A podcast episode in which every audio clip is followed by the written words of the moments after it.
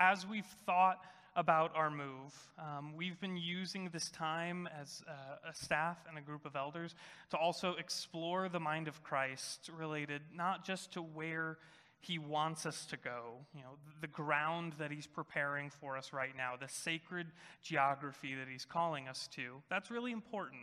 Uh, we believe place matters, and we want to be place makers. Uh, but we're also exploring the mind of Christ as it relates to what mission is he sending us with? Why are we going to this ground? What is it he wants us to do there? And we have this growing sense of call and enthusiasm around the idea of being agents of healing for those struggling with addiction. Uh, this is something you're going to hear us talk a lot about uh, in the coming in the coming days, in the coming months, um, because we feel that we're being called into alleviation for the addicted. Um, and this is this is a tremendous need, especially if you know how addiction manifests itself. Um, I believe an addict stands before you right now. I believe there are many addicts sitting in this room right now, and I think that addiction is a menacing thing that is shackling our neighborhoods. And I'll be really honest, friends, this feels like an overwhelming and a daunting task, right? Like, going head-on into the problem of addiction. It, like, it feels like it outpaces my skill set so dramatically. You might feel like that too, and with all issues that feel this enormous, and we, as we grapple with the enormity of deep-rooted issues, it can feel like we just simply don't know where to start. Um, it's understandable to feel like this. Uh, and so here's what I want for us today. Um, ad- addiction's an Everest, we know that. So let's view today as our first collective step up Everest. And with that, let's go into Mark seven. Now hear a reading from the Word. Now the Pharisees and some of the experts in the law who came from Jerusalem gathered around him. And they saw that some of Jesus' disciples ate their bread with unclean hands, that is, unwashed. For the Pharisees and all the Jews do not eat unless they perform a ritual washing, holding fast to the tradition of the elders. And when they came from the marketplace, they do not eat unless they wash. They hold fast to many other traditions, the washing of cups, pots, kettles, and dining couches. The Pharisees and the experts in the law asked him, "Why do your disciples not live according to the tradition of the elders, but eat with unwashed hands?" And he said to them, "Isaiah prophesied correctly about you hypocrites, as, as it is written, 'The people honor me with their lips, but their hearts are far from me. They worship me in vain, teaching as doctrine the commandments of men. Having no regard for the command of God, you hold fast to human tradition.' He also said to them, 'You neatly reject the commandment of God in order to set up your tradition. For Moses said, honor your father and your mother, and whoever insults his father or mother must be put to death. But you say that if anyone tells his father or mother, whatever help you would have received from me is korban, that is, a gift for God, then you no longer permit him to do anything for his father or mother. Thus, you nullify the word of God by your tradition that you have handed down, and you do many things like this.' Then he called the crowd again and said to them, 'Listen to me, everyone, and understand there is nothing outside of a person that can defile him by going into him. Rather, it is what comes out of a person that defiles him.' Now when Jesus had left the crowd and entered the house, his disciples asked him about the parable. He said to them, 'Are you so foolish? Don't you understand that whatever goes into a person from outside cannot defile him? For it does not enter his heart, but his stomach, and then goes out into the sewer. This mean all, this means all foods are clean.' He said, 'What comes out of a person defiles him, for from within, out of the human heart comes evil ideas, sexual immorality, theft, murder, adultery, greed, evil deceit, debauchery, envy, slander, pride, and folly. All these evils come from within and defile a person. This is the word of the Lord. Lord, right now in this moment of silence, we choose to listen to your Spirit. Speak to us about your word.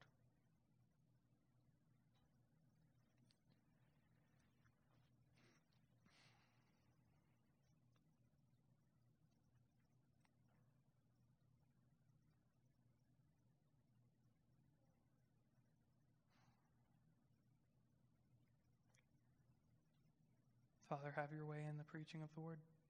Amen. Okay, so initial thoughts.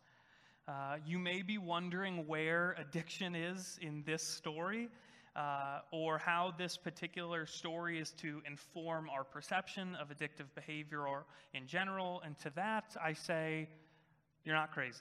Um, that's a very understandable thought, but just stay with me as we try to, to understand this narrative a bit. Uh, first of all, it has to be said that this, this particular kind of scene seems all too familiar by this point in Mark, right?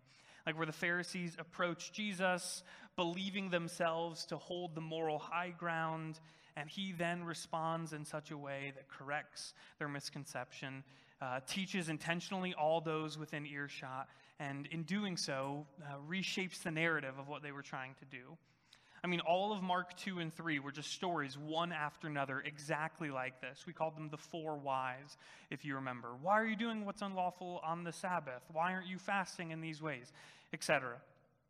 And so yet again, we have this kind of scene where the Pharisees approach Jesus and ask yet another question, not intended to learn anything new, but intended to expose him as a fraud. And this question is, why do your disciples not live according to the tradition of the elders, but eat with unwashed hands? Which was a not-so-veiled way of uh, insisting. Mark put it in as an editorial for us, that you and your disciples have intentionally defiled yourselves. You've become ritually unclean, and the implications of this question being, why, why are you doing this, is to say you can't belong to this community if you live like this. That's simply out of bounds. We won't have it.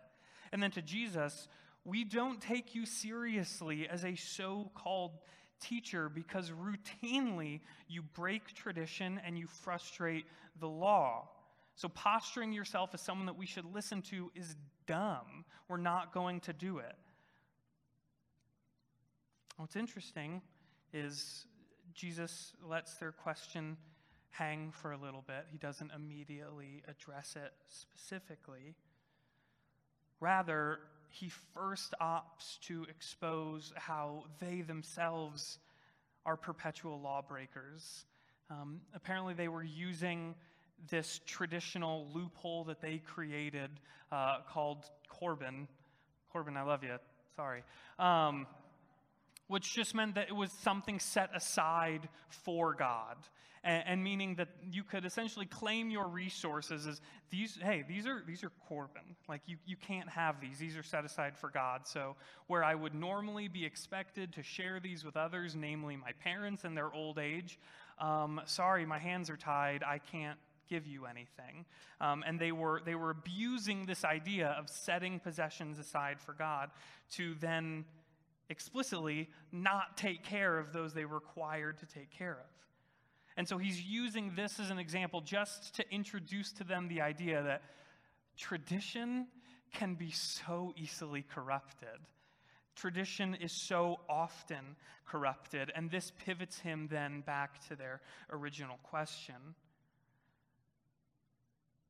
But it's also really interesting who he addresses when he pivots back to answer the first question. He doesn't talk directly to the Pharisees anymore. That's not who he wants for him to hear. He's already spoken to them, but rather he calls the whole crowd to attention and says, "Listen to me, everyone, and understand." Calls everyone within earshot to attention who will listen. There is nothing outside of a person that could defile him by going into him. Rather, it is what comes out of a person that defiles him. It is not food but the evil that comes from one's heart that is truly defiling. And then he goes off with his apostles, and the text says one of them asks, like, how can this be true? Like, explain your parable to us. And he reiterates that he was indeed being literal, and that's our story. And again, how does this relate in the least to addictive behavior? Well, to get to that, we need to see Peter in this story. Now, we've spent a lot of time with Peter uh, during our study uh, through Mark. We've even had two one-man shows, costume and all, uh, demonstrating the life and perspective of Peter for us.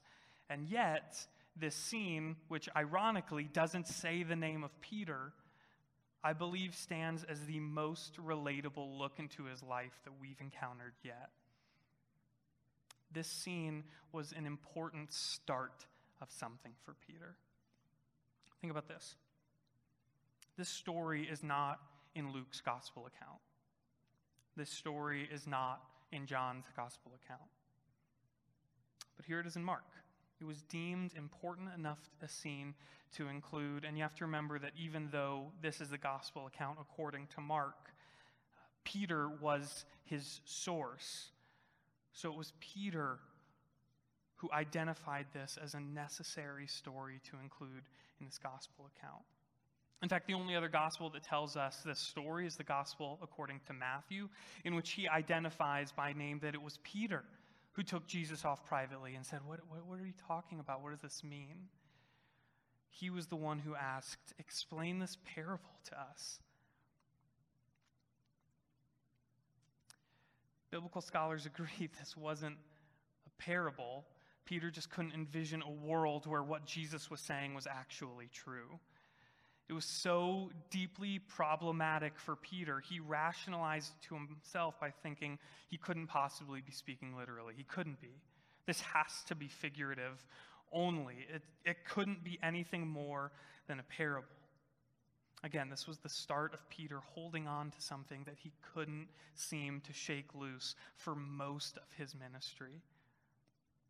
See how this issue progresses for Peter, this single issue. It's a, it's a really fascinating timeline, and to kind of see other snippets, we're going to have to move beyond just the restraints of Mark seven today. But again, that's where, that's where everything starts.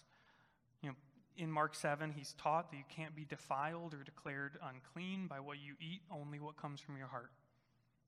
That's step one.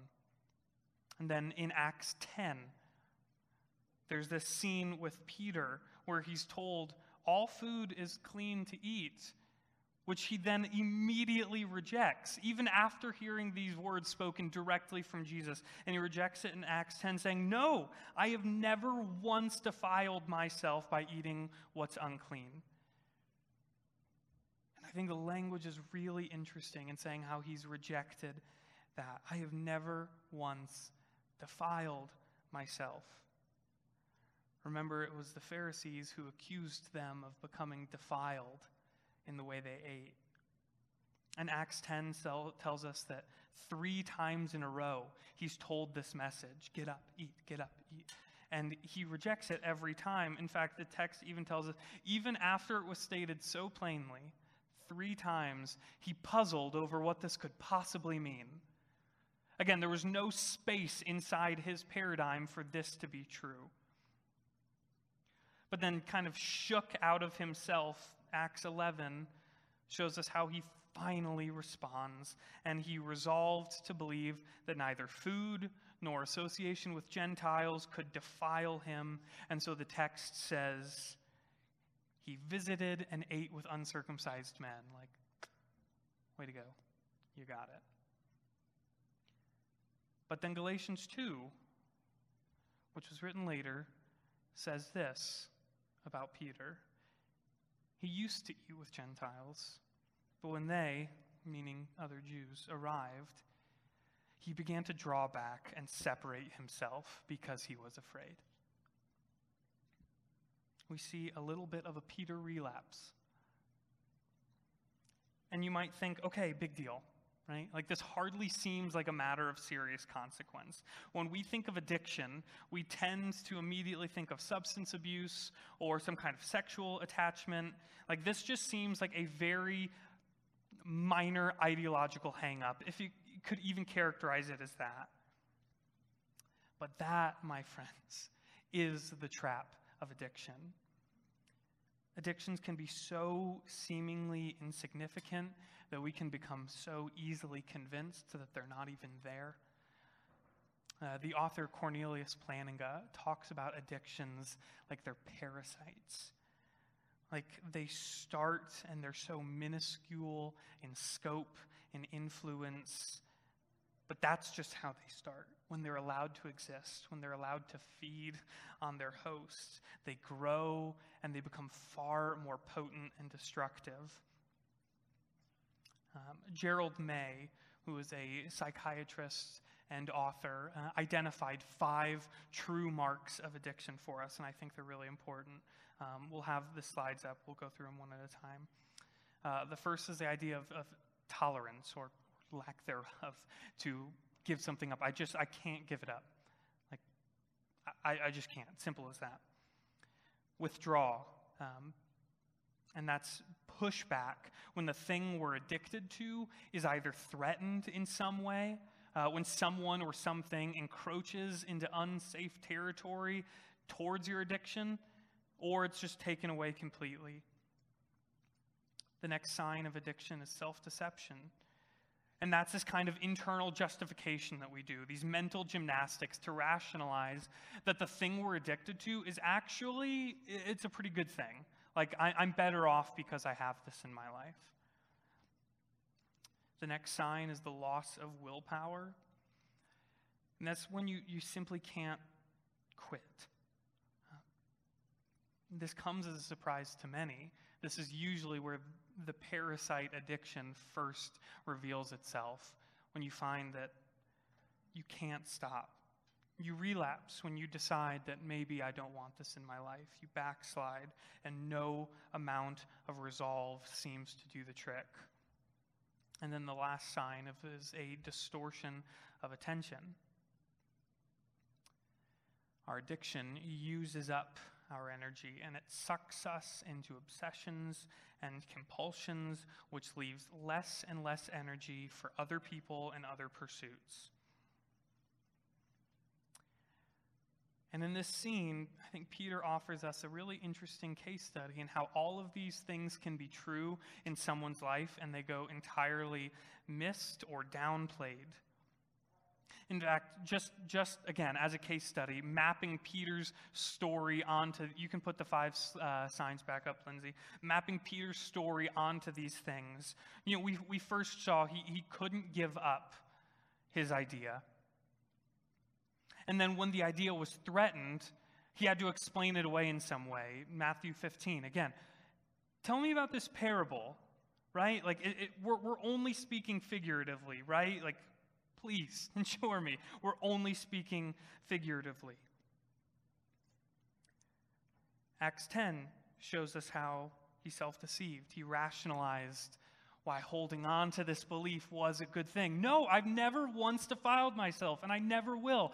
I'm doing it right. Loss of willpower is very much on display in Galatians two. He relapsed because of complicated social pressure that came into his life. And then his distortion of attention, actually, in a weird moment of clarity, we find in Acts fifteen, when Peter is at the Jerusalem Council and he gets up and starts talking about the law and says, friends, this is, this is a burden that neither we nor our ancestors could hope to carry. We are strapped for energy. Peter was consumed by a compulsive need evidenced all through the New Testament.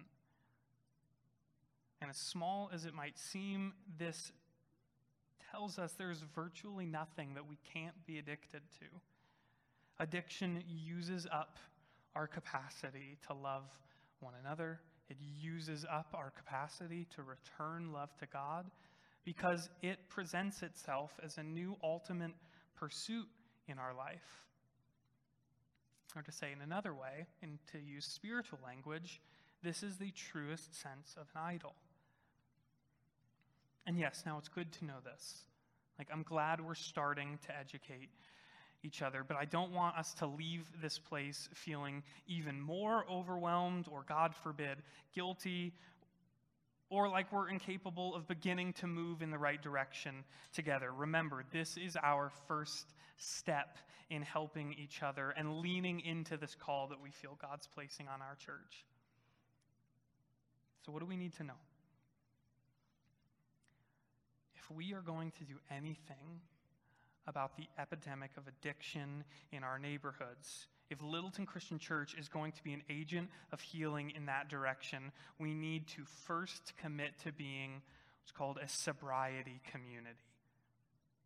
Or to say it another way, just a committed support structure for addicts. What exactly does this mean? Let's think of Peter again. He was in Jesus' inner circle, right? He told Jesus with intensity, I will follow you anywhere. Like, I will stay close to you. I want to remain on the inside of this thing that you've generated.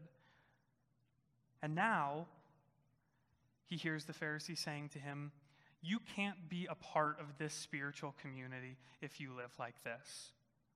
You will be placed on the outside of community if you continue this behavior. And then Galatians tells us he relapsed due primarily to complicated social pressure, the idea of losing his place within a community. And I think it's it's sad, and it's true, and it's been really weighing on my heart a lot uh, lately that whether it's subconscious or not, the church kind of presents itself as this place where you first behave and then you're invited to belong. The Pharisees were making clear that there was no room for anyone in their community who didn't already adequately behave. And that's why Jesus didn't just respond to them. In fact, that's why he didn't respond to them. It's really important. Because everyone around would have been hearing the same thing. You can't belong to this spiritual community unless you behave the way we tell you to behave. And Jesus stands up and addresses everyone else, not just his accusers. He said, listen to me, everyone, hear me. And then he dismantles the Pharisees' way of thinking. Community support around addiction, which replaces social and internal pressure, is the most effective tool in recovery. Please hear this. This is going to be the most important thing I'll say today. If we, if we, Littleton Christian Church, is going to do anything about addiction in ourselves and our neighborhood, we have to be a community of refuge and patience. And this might hit you like far too simplistic a starting place for such a complex problem, but there's actual data around how this is so effective.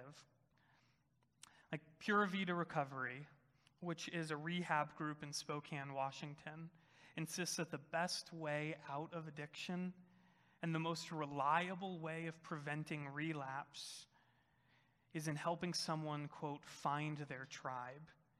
Getting people connected to a community of sobriety. L C C can be that. And wherever it is that God's moving us, L C C can be the tribe for addicts.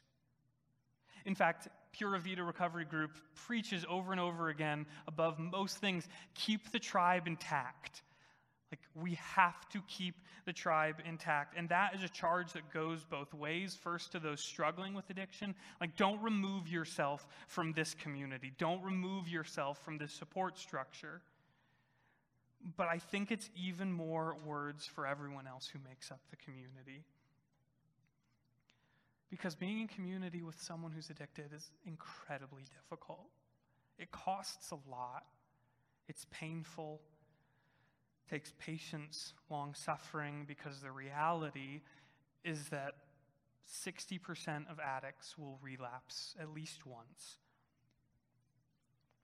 Uh, Hafsa Ahmad, who is a counselor and a mental health advocate, said the most common experience for someone after they've relapsed is to first look around and notice who's abandoned them. It was like the most heartbreaking thing that I encountered this week. The first thing that someone does after relapse isn't just heap shame on themselves, but look around and see who's still with them and who's abandoned them. And they say when they're abandoned post-relapse, that is the most potent thing that traps them even further in their addiction and traps them even further in their relapse. Littleton Christian, if we don't take seriously our role in long-suffering with those who are addicted, we can actually become a part of what traps them even further in their addiction. We have to know that.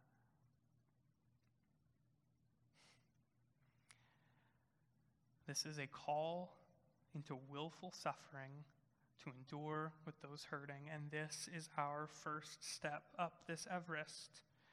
Is a commitment to welcome those yet who don't behave, but even more so to stick around when they don't get it right, to stick around during relapse, to banish the temptation to give in our frustrations towards those people. And if you've ever dealt with addicts or if you've ever dealt with addiction in yourself, which again, I think is all of us, we know how deeply frustrating and irritating it is, and you want to quit on them. You want to quit on yourself. But have we ever thought that hospitality and patience could be a key factor, a key role that this church plays in overcoming addiction in our little community and in the places that we call home? I've always believed that one of the greatest assets of this church is our ability to be hospitable. And I think that's connected with the call we're sensing right now, that God is leveraging that gift that this church has to bring healing in this much needed way. There's another really, really cool example of this being true. Um, it's just up in Boulder. There's a sobriety community called Phoenix Multisport. Um, It's a, it's a club of people who simply used hiking, climbing, biking, racing, these kind of things, as a way to be together. It's an excuse to get together and to reroute their compulsions into something healthy and something life-giving. And the people who make a difference at Phoenix Multisport, I think this is one of the coolest things about their model, um, their most influential members aren't licensed counselors. They're not trained professionals. Usually we reserve this kind of problem for master carrying minds because this feels like such a big problem. But at Phoenix Multisport, the people who make the biggest difference, they call peer professionals because they're just recovering addicts themselves. We're a group of recovering addicts. Each one of us can be peer professionals. And here, what, here's what's really lovely when that kind of posture is characteristic of a place. It's really hard to stay tied down by stigma and shame when the people around you are recovering as well and are proud of their recovery. I mean, listen to this. At Phoenix Multisport, more than seventy-five percent of the people who get involved have stayed sober. Guys, they hike together. That's it. They hike together, and more than seventy-five percent of the people who have joined that sobriety community have stayed sober. And of the twenty-five percent who relapsed, which is already so much smaller than the normal average, ninety percent said that they would come back without fear of shame, but knew that they would be embraced as they gave it another try. ninety-one percent said that their mental health improved. ninety-three percent said their physical health improved. And then another ninety-one percent said their overall quality of life improved. Guys, these are incredible numbers. Tackling what we see as this Everest of a problem because they hiked together. Like, is that crazy to anyone else but me? And this is the kind of community L C C can commit to being. Not one that says, get it right, then come. Not one that says, behave, then belong. Not one that says, after you've learned it once, do it right every time. but rather one that is characterized by the old, kind of corny adage, but I like it so much, that Christianity is just one beggar telling another beggar where he found bread. Like, that is the language of the peer professional. Hey, kids, come on in. Find your parents. And if we hear anything from the last words of Jesus that he spoke to the Pharisees, to those listening, and then directly to Peter, it's that we are all, each of us, unworthy of participation in the kingdom by ourselves. We have no cause to say we belo- we can belong to this community on our own merits. In fact, Jesus does identify in our text the wickedness that is characteristic of our heart, and it's a, it's a scathing list. And yet he stayed with us, chronic relapsers though we may be. He invited these people to his table. He provided these people with a meal. Uh, there's a song by Leland. We do it here every now and again. Um, it has a line that I'm particularly fond of where it says that we were seated where we don't belong. Like, such a powerful idea that we were given a place at the table and we didn't belong there, but he knew inside that close proximity is where he could heal us. And so we first receive these unearned gifts, and then we reflect Christ by extending them to others. Let's pray together.